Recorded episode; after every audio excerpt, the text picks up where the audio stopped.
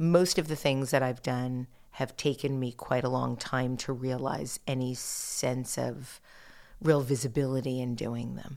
That's just always been the arc of my life in anything that I was doing. I didn't really get any traction with my career for about the first decade. You know, I, I now look back and call that first decade experiments in uh, rejection and failure. I'm Jocelyn K. Glei, and this is Hurry Slowly, a podcast about pacing yourself, where I explore how you can find more creativity and meaning in your daily work through the simple act of slowing down. Today, I have the pleasure of welcoming a good friend and an incredibly talented human to the show, designer Debbie Millman.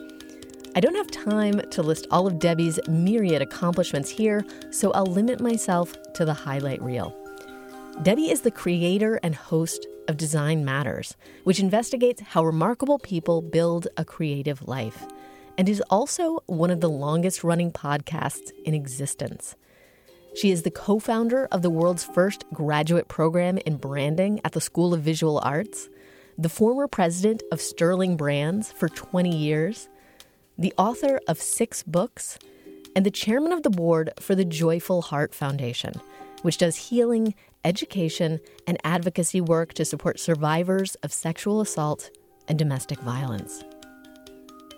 Because Debbie herself has such a broad range of experience, this conversation is a little more wide ranging than some others on Hurry Slowly. But there is a common thread. As we consider how success and achievement unfold over time. We talk about how long it takes to achieve anything worthwhile, why it's so easy to metabolize and synthesize our accomplishments rather than recognizing them, and what are the different ways to pace yourself to success, taking a marathoner's approach like Debbie or a sprinter's approach like me. We've got a lot of ground to cover, so let's dive in. You've written that one of the unfortunate side effects of the rise of technology is the speed at which things happen. Can you talk about what you mean by that? Well, I, I, used to talk about how we were living in what I was then calling a 140 character culture, but I guess now I'd have to change it slightly to a 280 character culture, um, in that we are able to communicate so quickly. Um, the whole notion of something being viral is because it just spreads so fast that everybody is able to see it and participate in it in some way. And and so that's really what I mean this notion of being able to send a message out that virtually anyone and everyone could hear instantaneously. And do you think of it primarily just in terms of social media? Well, technology facilitates this. The technology is what amplifies that message. I don't think we would be able to know what was happening as quickly as we are now able to without the ability to experience it online or on our devices.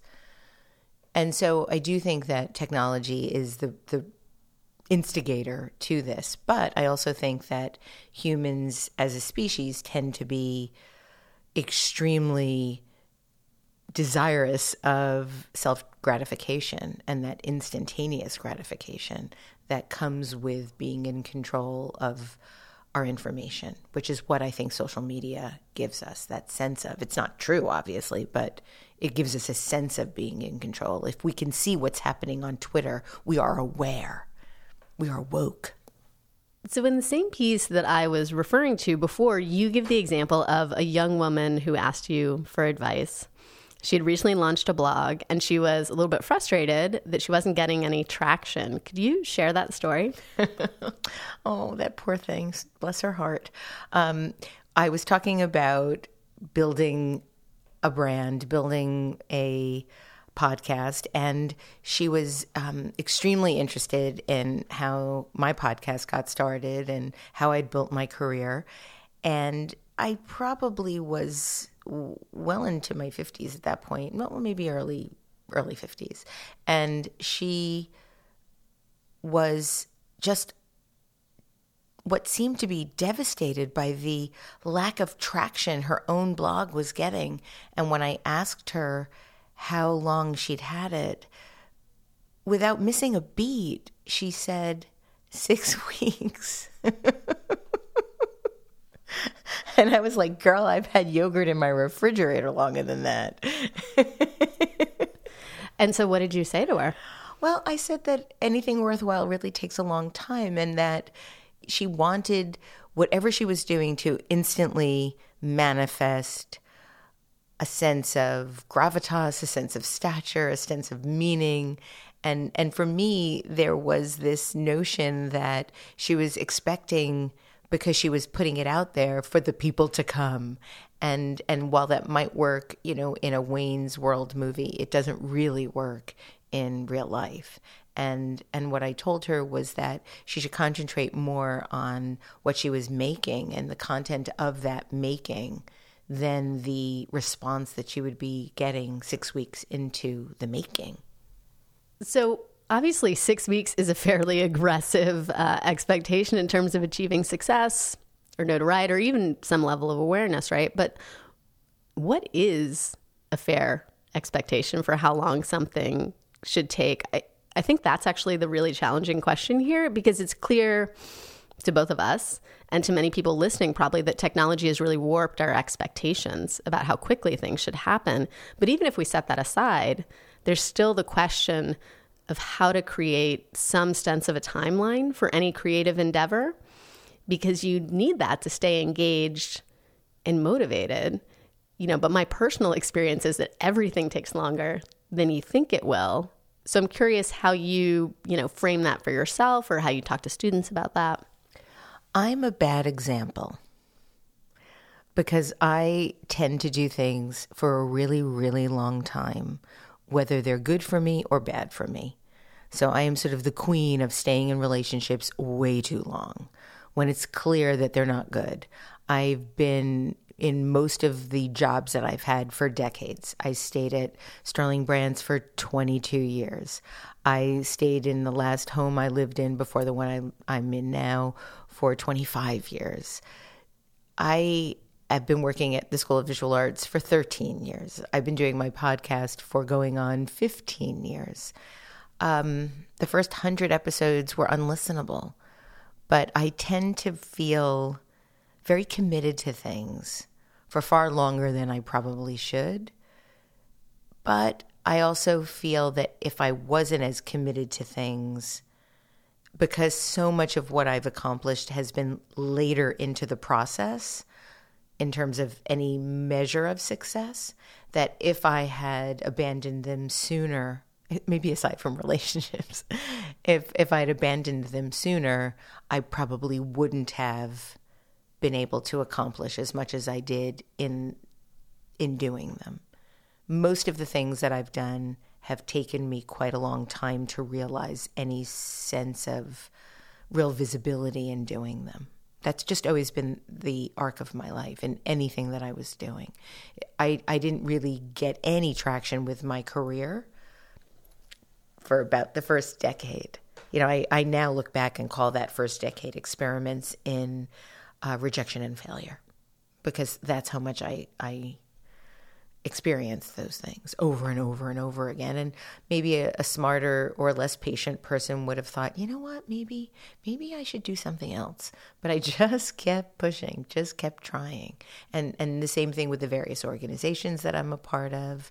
And and again even the podcast which took i would say realistically about six or seven years before I really began to figure out what I was doing and how I was doing it. Right. Well, and there were no models for you at that time, right, as well. There were no models and for the first couple of years there was no real good sound equipment. so my my first early podcasts, just the sound quality is abysmal. Well, so you said earlier everything worthwhile takes time. And the longer something takes, the longer it will last. I like to think that. I mean, I, I don't know that that's really true, but I, you know, in the in the mighty words of Dan Gilbert, I've synthesized my happiness to believe that, and so I'll I'll stick with that. Well, I definitely agree with that sentiment, and I think part of it is that all of that effort and that love and that care that you're putting into this thing over time, right, sinks into it. And when people come to that thing, whatever that thing is, I think they can feel that, right? And so the more time and the more effort that you put into something, the more palpable that that feeling becomes to you know an outsider so to speak right? Oh absolutely. I mean part of what perplexes me and i believe it was einstein that said it that the um, definition of insanity is doing the same thing over and over and expecting different results. That to me sounds like hope I mean, it really does. I, I kept doing it over and over and over, and I did get better at it slowly over time, and and then did get a measure of success in the doing. I didn't consciously do anything any differently, but I was growing as I was doing it organically. So here's my question. There's sort of a fine line between telling yourself that everything takes time versus procrastinating versus, as you were saying, just going insane because you're literally doing the same thing again and again without altering the way in which you're doing it. So I'm curious for yourself, how do you gauge like when you're pacing yourself and when you're kind of staying in it to win it versus when you're maybe just flailing or kind of, you know, giving into what Steven Pressfield would call the resistance? I'm not a procrastinator. I have a very, very good, probably overactive work ethic part of that is to manifest a sense of worthiness and purpose. But the other part is that I just really like working and I really like working hard and I like being engaged in something really deeply. So I wouldn't I wouldn't say that I qualify for that second category. I, I don't ever feel like I'm procrastinating. There are times where I can be lazy, but that's usually because I'm running on fumes and can no longer lift my arms. um, but in terms of when to know when to give up, you know, when to fold, um, that I don't really know from a professional standpoint. I don't know that I've ever given up. I've walked away when I felt like I was finished, but it wasn't because I failed. It was because I was ready to do something else. It wasn't in defeat. Um, the only thing that I really have walked away from is um, unhealthy negative behavior, either that I was engaged in or that I was engaged in with others. Right, but if we maybe shift the perspective from, say, a job to you know a creative project, you've written a number of books, right? So that's like a very different situation. And so, if we're talking less about career and more about creative projects, right, there is the element of having to sometimes put it down, sometimes set it aside, but also know when to move forward and then know when to say, well, this thing is finished. I've put enough time into it. So, how does that play out for you in terms of those projects? Usually, I'm very deadline oriented. I never hand in something early. No one is ever going to be surprised by my submitting something a week before it's due. So, I tend to work really, really well with deadlines. I tend to work really, really well with creating lists for myself and then having the um, joy of, of crossing something off a list. I'm very into analog, writing things down, crossing things off. I have a paper calendar. Everything that I do is sort of in that journal slash calendar.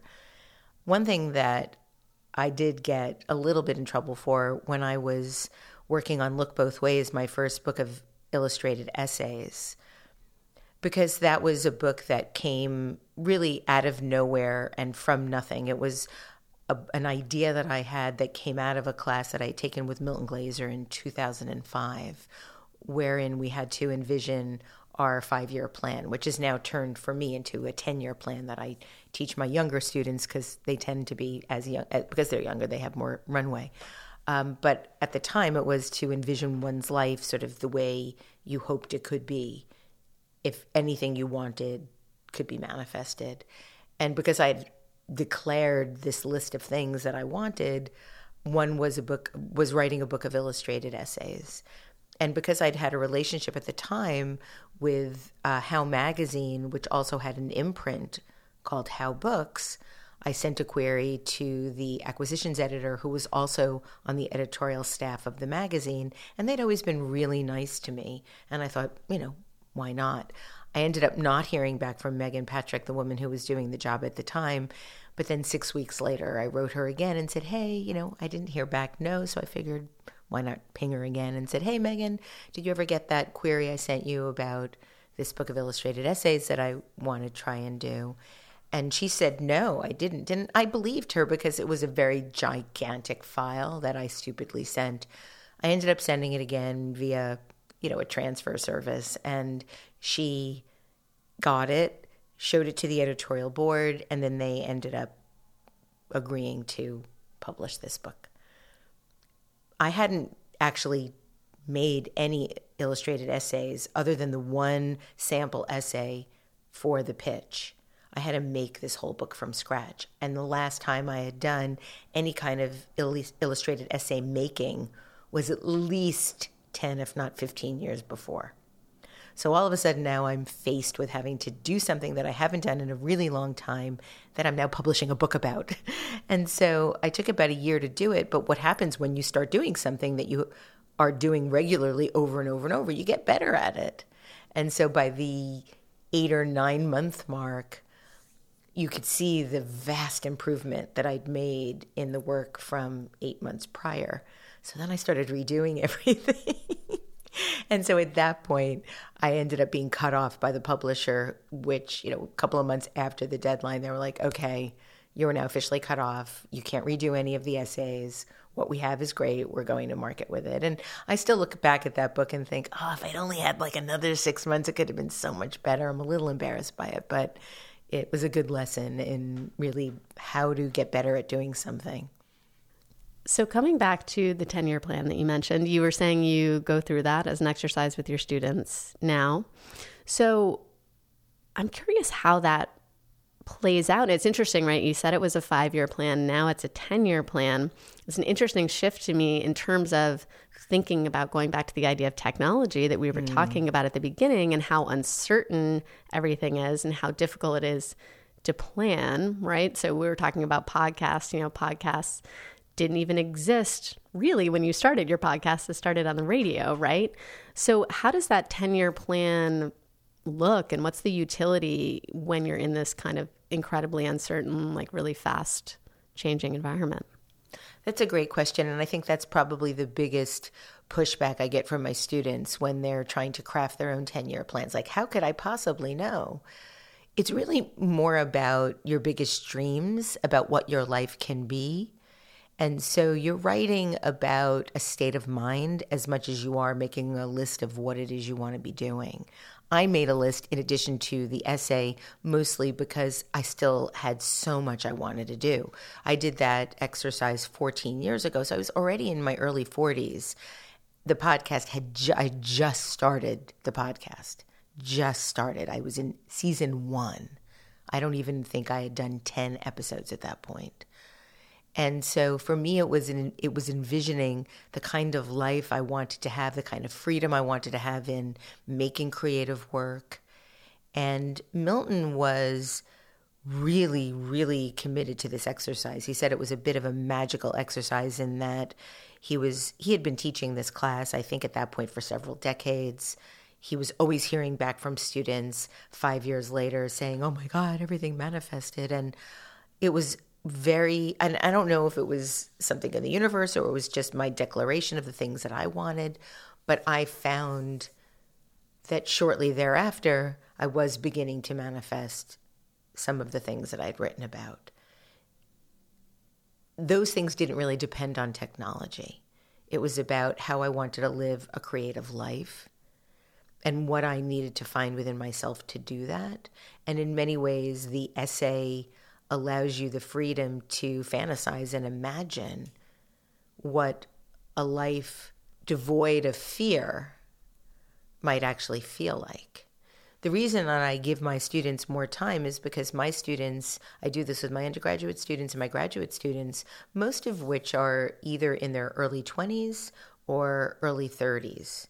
And I was in my nearly mid 40s at that point.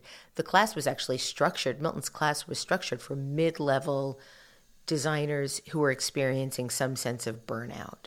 My students are there to feel they're they're really just feeling their their tentacles stretching out for the first time. So there really isn't a sense of of burnout. It's a sense of possibility.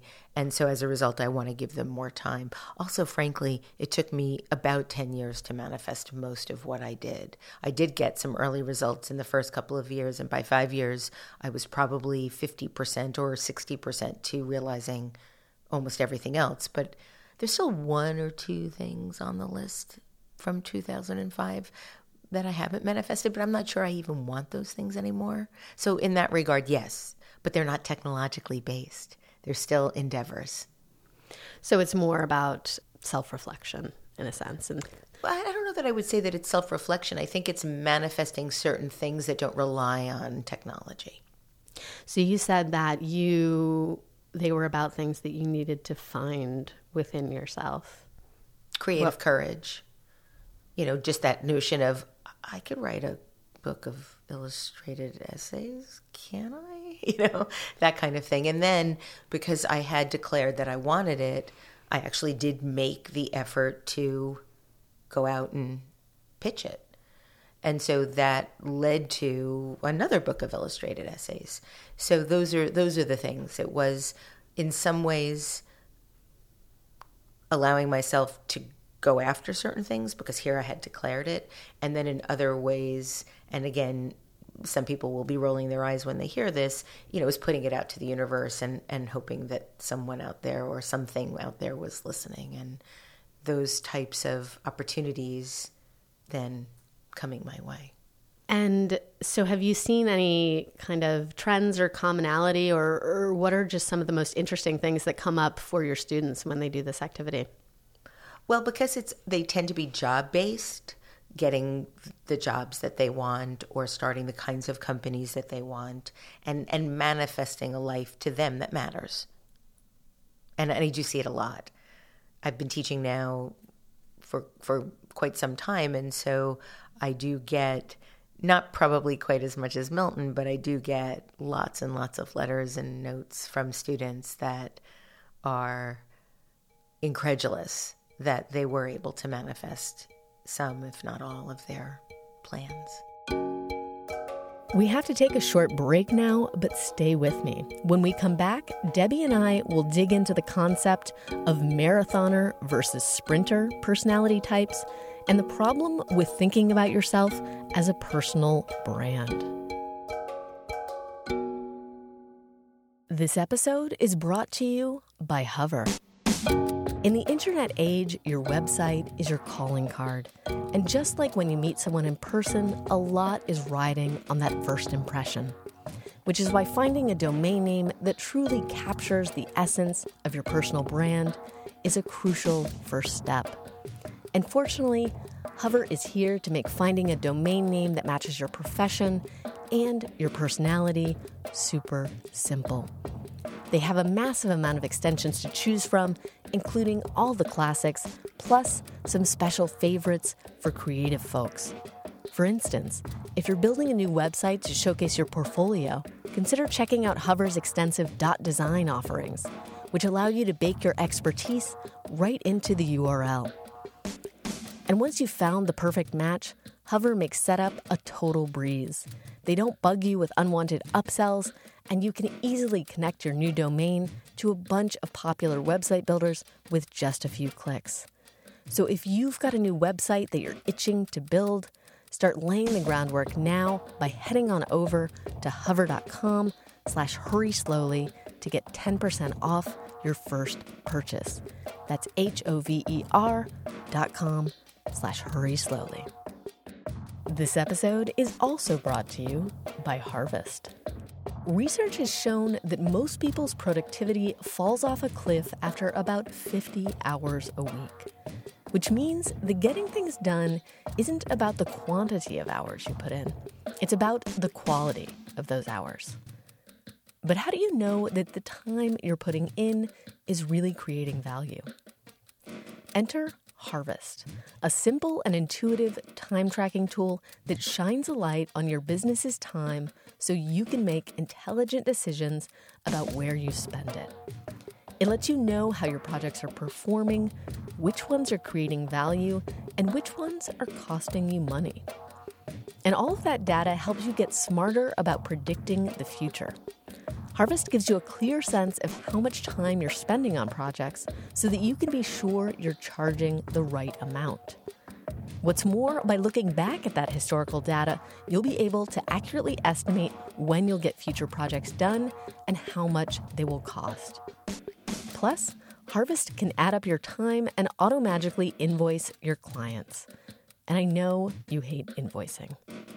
So head on over to getharvest.com slash hurry slowly today to start a free 30-day trial and get 50% off your first month. That's getharvest.com slash hurry slowly. So, kind of circling back to something we were touching on earlier, I have this, I have a theory about kind of the life cycle of creative projects and businesses that I want to bounce off you. I think there are two types of people there's marathoners and there's sprinters which is actually not it's not so different from Isaiah Berlin's theory about hedgehogs versus foxes. So like marathoners are in it for the long haul. They do big, long projects with far-reaching impact. You know, like the hedgehog, they know one important thing. Um, and sprinters like the short distance. They like to move quickly between smaller bore projects. There's still impact, but on different scale. And like the fox, they know many things, right?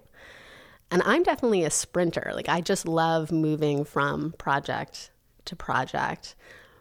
I was going originally to ask you what you are. It definitely seems like, from what you were saying earlier, that you kind of fall into this kind of marathoner category. I'm curious if this kind of theory holds water with you and, you know, in terms of people you've worked with, students you've seen. Absolutely, without a doubt. And I don't mind being a marathoner now I had a very interesting interview with, believe it or not, David Lee Roth, the uh, lead singer of Van Halen, just recently. And we were talking about success. He was definitely a sprinter. He was in Van Halen and was one of the most famous rock and roll bands in the world really quickly and in many ways for a short period of time. I mean, they're still very well known and they still tour and so forth, but that moment where they were the it band was mid to early 80s. And we were talking about the journey of a career, the arc of a career. And what he said was, you don't really ever want to reach the peak because when you reach the peak, you're often alone and it's always cold and the only direction is down. And I thought, my God, that's got to be one of the most brilliant things I've ever heard. I have not stopped thinking about it. I have not stopped talking about it. For me, that feels like the way I'd like to live my life. I'd like to reach the peak maybe the day I die. So here's an interesting inverse to that. I was recently reading something that prompted me to ask the question and really reflect on it what if I never complete my masterpiece? This was an incredibly distressing idea for me. Yeah, listeners, I am nodding on. my head vigorously. You can't hear it, but I'm a bobblehead right now. right. But so that, to me, that strikes me as the almost inverse of what you're saying, right? Like if you were to truly accept this idea, that David Lee Roth is talking about, you would also have to accept this idea that you would never complete your masterpiece. Yeah, no, that's tragic. And I think about it all the time. I think about it all the time. And then people be like, but you have this wonderful legacy with your podcast. I'm like, that's just one thing. And I don't even know that it's a, worth consider, being considered a legacy. I, I actually still feel, and I feel this almost every day, almost all the time, that I am wasting my life and that I'm not doing more important things that make a bigger difference.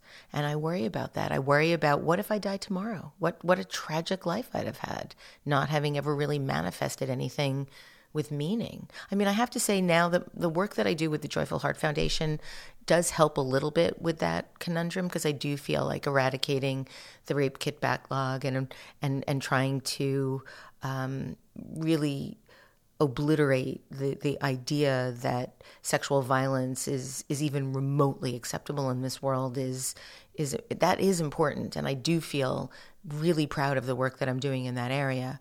But from a creative perspective I worry all the time that I will never make the things that I'm supposed to make or that I should make or that I'm capable of making just because I'm not strong enough or smart enough or talented enough well, do you think that that bar has changed for you as you've moved along? Right, oh, that you raise oh, it and raise it and raise My it. My girlfriend tells me all the time, Debbie, you keep moving the bar. Stop moving the bar because otherwise you're never going to be satisfied. And yes, I am a bar mover. I am an expert bar mover. Well, one exercise that I do sometimes, because of course I too am someone who's constantly moving the bar. I know. I'm like, hello, Black, I'm Kettle. one exercise that I do is I think about myself you know, 10 or 15 years previous to now? And would I be, you know, sort of impressed with where I am now, you know, were I in that state? And then that usually helps me get like a little bit more of a handle or perspective on it. Do you ever do anything like that? Absolutely. There was somebody that put something up on Instagram like, imagine if you were, imagine if you were your 15 year old self looking at your life now. What would you think? And I'd be like, I think that that person was like on crack um, because this would have seemed a fantasy. Absolutely. I mean, I am a master metabolizer and I me- metabolize any achievement or success almost instantly, almost as if it's like Gatorade. And I then keep looking for the next thing to metabolize. And that just comes from, I think, tremendous self loathing and, you know, just bad feelings about oneself and then I use these things to feel better about myself and so I know that. I know that I do that and I talk about it all the time with my shrink and I really would like to be able to be a little bit easier on myself, but I have not gotten there yet. I'm working on it though. Well, and I don't think it's something that's unique to you. As I was saying, I have the same challenge myself, but I think it's also that we live in this extremely achievement oriented culture and right coupled with the stuff with technology that we're talking about that's very focused on instant gratification that's very focused on these sort of overnight success. Insta fame yeah. Right exponential growth type metrics. So i feel like yes some of it is personal yes some of it is what we grew up with and the environments that we grew up with but i also feel like we're swimming in this sea of achievement oriented, like do more hustle, harder stuff yeah, that really fuels that. It makes it incredibly difficult to slow down and to uh, you know really be able to appreciate what you've achieved or just enjoy the process of making something. Absolutely. Absolutely. I even the notion of what do you want to be when you grow up has changed um, and I talk, I've talked about this before, but I think it warrants repeating. I, I was a fortune teller in a um, elementary school Halloween party several, many years ago at this point, and had a crystal ball, and the kids would come up, and I'd be like, "Okay, let's look into your future. What would you like to be?" And I was expecting to hear things like fireman and teacher and swimmer, and dancer, and I was hearing, and I'm really not joking, with real statistical significance here, famous famous, famous. And that's not something you just become, you have to achieve. And there was this sense of, I just want to be this thing, not make this thing. And, and that was terrifying to me. Although that was then refuted by the best answer that anyone's ever given me. Um, a friend of mine's daughter, uh, she was eight years old when I asked her, What do you want to be when you grow up? And without, again, missing a beat, she looked at me and she said, Everything. so nice. there's hope. There's hope. Well, and so I think that idea of fame, right? So much of that comes out of social media and, you know, what younger kids and younger people are growing up with. now. And so I, that's a really good way to transition into something else that I wanted to touch on, actually, which is um, you recently received a medal from the AIGA, which is basically like a lifetime achievement award for your work in design. And I had the honor of being present at the ceremony. Thank you for being there. And you gave a really remarkable and moving acceptance speech. You talked about your long career working in branding and the recent rise of personal branding, which is really happened in concert, right, with the rise of social media. And you highlighted some of the really problematic issues with carrying over an idea from the corporate world, like branding, into the personal sphere. Could you talk about that tension? Sure. Well, it, it really has to go back to what I define, how I define branding. And and one of the things that I mentioned um, in in my remarks was the myriad definitions there are about branding for branding, and I've written a book about the definitions. I've spent a lot of time thinking about what is branding, and I believe that branding is the result of manufactured meaning. We manufacture meaning around something that we then agree means something. It is, we're the only species on the planet that does this. It is quite a remarkable thing. We then fight over that meaning. We fight over whether that meaning is warranted. We've been doing this almost since we became conscious.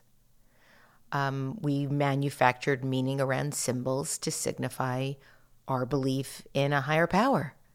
And then we have wars about whether that is valid or not, or which is better. And so if you look at the notion of brands being manufactured meaning, well, what does that mean then we when we talk about being a personal brand? That means that we're manufacturing meaning around that notion of what we represent. And humans are messy and complicated and evolve and we're inconsistent and we are slippery and brands are supposed to be the opposite of that they're supposed to be consistent. You know a lot of people think that brands are the promise of an experience. People say that all the time. That is probably one of the most popular definitions of the brand. The promise of an experience. Would you like to be that consistent over the course of your life that people predict how you're going to behave or what you're going to believe or what you're going to make? What is more entrapping than that? And so my my sense of of being a personal brand means that you are manufacturing consistent meaning that doesn't have any sense of being magical, of being messy, of being surprising. And because of the restrictions of social media and this notion of influencers portraying a certain manufactured sense of self, it means that we're just slivers of what it means to be human if we're a personal brand. I'd hate to think that a mother would be nurturing her child as a personal brand, right? We, we want and expect more from our humanness than that. And so any aspiration to be a personal brand feels to me that we then restrict ourselves from the best things about what it means to be human if we want to show up in a consistent way for business or for a performance or for an athletic prowess, then it's a reputation we're talking about, which is built over time by showing up in a certain way and being able to deliver a certain result. So, yes, I want to have a good reputation as a designer or an artist or a podcaster or a friend. But that doesn't mean that that's all part of my personal brand. That feels like it's flying in the face of everything it means to be a person. So there you have it.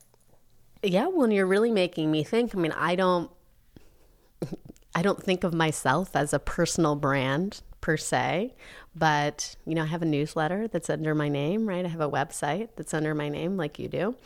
And as I'm listening to you talk about this, I'm realizing you know, it's ringing some bells for me in terms of thinking about something like my newsletter and thinking, oh, you know, I'm not really so interested in this type of content that I had been sharing with people in this. You know, I'm kind of really interested in this other thing, but thinking, you know, well, that's really inconsistent with like what I've been presenting to this growing list of whatever amount of subscribers. You know, people have come to expect this thing.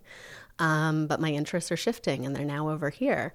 Um, and having had those internal debates, you know, and ultimately being like, okay, well, I'm just going to I'm just going to change it. But even, I think, even if you don't consciously aspire to or think about yourself as a personal brand, even if you're a sole proprietor or just, you know, person in the world who has a website that's at your name.com, it's pretty easy to get kind of lured into that because you're always trying to tell some sort of narrative about yourself. And I think the operative word there for me is the word lured because it is easy to stay in that place. But I think even some of our greatest artists, some I mean many of our greatest artists shifted and changed. I mean, remember when Bob Dylan went from playing a an acoustic guitar to an electric guitar? People were outraged.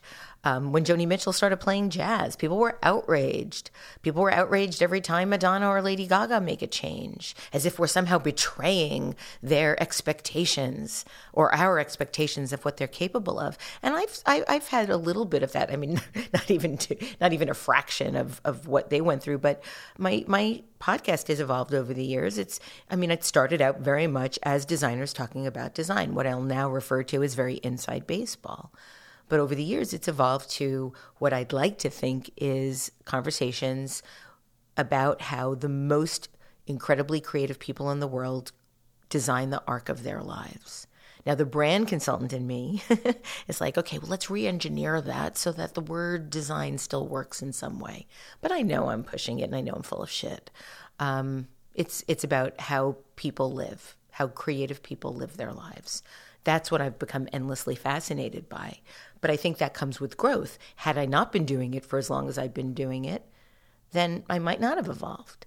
And then if I hadn't evolved, I'd be stuck in this place. And yeah, then I could be a brand, but I don't want to be stuck in a place ever. But did you have, was that very organic for you? Or did you have in a moment of pause where you were like, hmm, like I'm going to change this and just kind of thinking about it? Not really. I knew that I was risking the consistency of the experience once I started to interview people that weren't classified as designers. And I got a couple of dings on iTunes, you know, I thought the show was called Design Matters. When are you going to interview a designer? I don't think it matters to you anymore, you know, things like that. I can't take that to heart, even though I do. It hurts always t- every time I get a negative ding. I always am despondent, um, but I I wouldn't want to stay in one place for the sake of a brand. Circling back to what we were touching on before, that speech that you gave when you accepted the medal at AIGA, in that talk, you advocated for people to sort of stop thinking of themselves as brands and start thinking about themselves as humans again, which was really about dropping this facade um, that social media lures us into maintaining, where we project this image of a steady, unmodulated success and happiness, right? How do you think people might go about doing that in a more human way without also making themselves feel too exposed or unsafe. Yeah, it's hard. That's it's a very hard line to balance. Uh, the few times I actually have put something up online, like, oh, I'm feeling really sad about something, and I get forty thousand phone calls from friends and family, thinking that you know I might be in a place that's dark, and and I and I might be, but it's it's very very difficult because you do then run the risk of people wanting to change you from that too, or help you and you might not want or or be able to accept or pick on you. That's true too. I hadn't thought about that. That's true. Because I agree with you in sentiment, but I think in practice, um, it's challenging. You know, and I think there are real reasons why we fall into this trap of this overly positive and not particularly realistic narrative on social media. And and part of that is when you're going through something hard or you're going through a difficult transition, when you're in that kind of messy middle, you just don't even know what's happening. And that's really hard to narrate. And social media is really about narrating your life for the consumption of others in a way. Yeah, I think that it's it's very difficult because people that aren't aware of this positioning and this very intentional way of communicating about oneself online um, I think that then you know incredible amount of Facebook and Instagram envy and then depression occur because people feel like they're not measuring up or their lives will never be as good. I think it's just important to be talking about it um, because there is it is an epidemic now. I mean, the generation Generation Z, the nickname for Generation Z is actually Generation D, D for depressed, because of the way in which they are comparing themselves to each other. If they don't have the requisite number of likes or the requisite number of friends that they can measure. You know, we live in a world now where everything is being measured. We measure how many steps we walk and we measure how much sleep we get and the kind of sleep we're getting. And why do we need to know how many friends follow us? Why do we need to have people follow us? I mean, there's so much language in there that's so loaded and the likes and and that that I think is that's a trap we're all lured into. Oh, this isn't a successful post because it didn't get this much amplification or it didn't get this much coverage or engagement and oh my god, it's terrifying. It really is terrifying and I don't have an answer for it because I'm trapped in it too sometimes. You know, I want people to like what I'm doing and I I want people to feel that what I'm doing is worthy um, but I am much more willing now to talk about things that I was fully and thoroughly ashamed of five years ago. You know, coming out, having having lived through um, really horrific abuse, um, what it feels like to be depressed. I mean, those things I am willing to talk about when I wasn't ever before because I felt so damaged and ashamed and not worthy.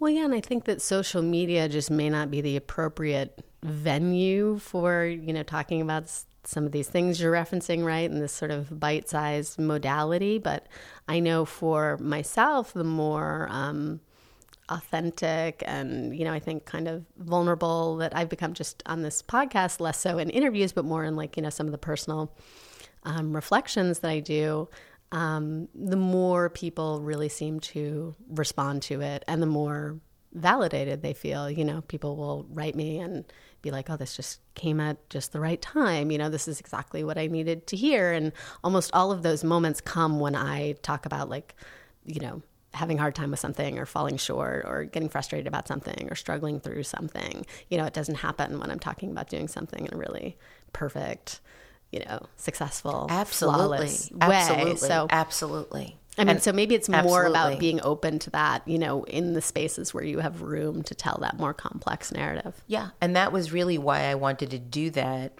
in my remarks when I received the medal, because I did want people to understand that you can have both. You can, here I was at this moment that was, I mean, without a doubt, the, the most successful, best moment of my life you know, getting this medal was the most successful moment of my life. But I also felt that it was important for anybody that's seeing that to know what it takes sometimes, not for everybody, but for me, what it took to get to that place, which was quite a lot of darkness. And if that could give someone the sense that they too could be a marathoner, that they too can run through the thunderstorms and the um, garbage pickup, that they can also have something wonderful as they're running, even if it takes a long time. That's what I got out of it. Good.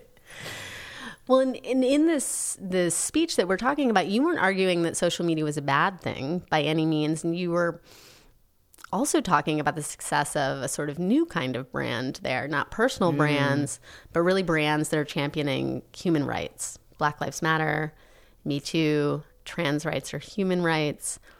And it does seem to me that the success of those hashtags, which turned into movements, really is about people telling their stories in this really authentic and vulnerable way. Absolutely. And that is the wonderful thing that technology has given us. It's been able to allow like minded people with like minded ideals and visions about the future to find each other and create momentum.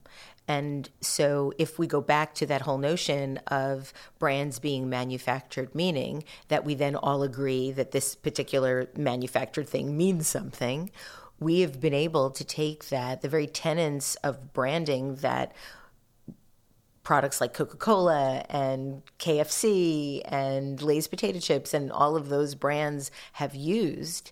And we've now been able to democratize that ability so that we can create movements using the very same tenets that brands have used for thousands of years now. And that is super exciting because it means that the people have the same power as the corporation, which are really just groups of people. And what are movements? Groups of people.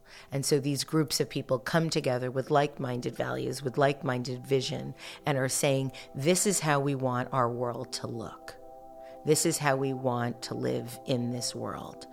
And that is inc- extraordinary, extraordinary, and it is incredibly powerful, and it makes me very optimistic about the future. This conversation made me think of that classic Peggy Lee song, Is That All There Is?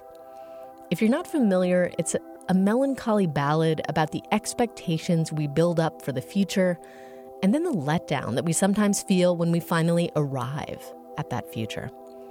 Which is, in many ways, what this conversation was about. How we unconsciously, as Debbie said, metabolize our achievements while we're still on the journey so that by the time we arrive at our destination, when we publish that book or launch that new product or give that talk at a big deal conference, it somehow doesn't feel as amazing as we expected. And we think, is that all there is? Or, as Peggy Lee says, is that all there is? Is that all there is? If that's all there is, then let's keep dancing. And she's right, because that is what it's all really about. Not the outcome, but the dance. Not the achievement, but the process of getting there. Committing to something for the long haul, as Debbie talked about, and then seeing yourself get better bit by bit. Making things that matter takes a long time. And if you're going to be putting in all of that effort day after day, you might as well enjoy the dance.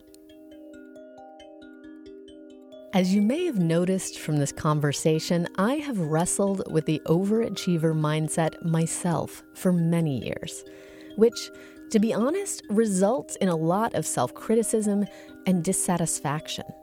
And eventually, after years of beating yourself up, leads to burnout. My new online course, Reset, takes everything that I learned recovering from burnout and translates it into a deceptively simple and fun four week program that teaches you how to work in a way that is gentle, sustainable, and powerful. Past students have called the course literally life changing.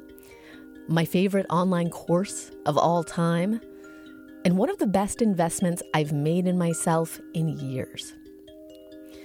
Reset is currently open for registration through May 17th. You can learn more and book your spot at reset-course.com. Once again, that's reset-course.com. And now it's time for your final moment of zen. Why do you make things? I'm happiest when I make things.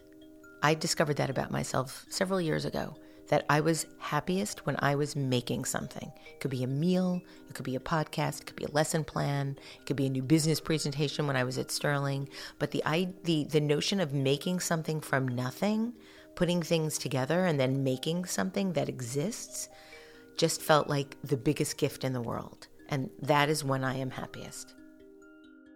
Thanks to Matt Susich for producing this episode and to Devin Craig Johnson for composing our theme music, Calm Revelation. If this episode inspired you, I would love it if you left us a review on iTunes. There's a link right down there in the show notes. Thanks again for listening, and remember to hurry slowly.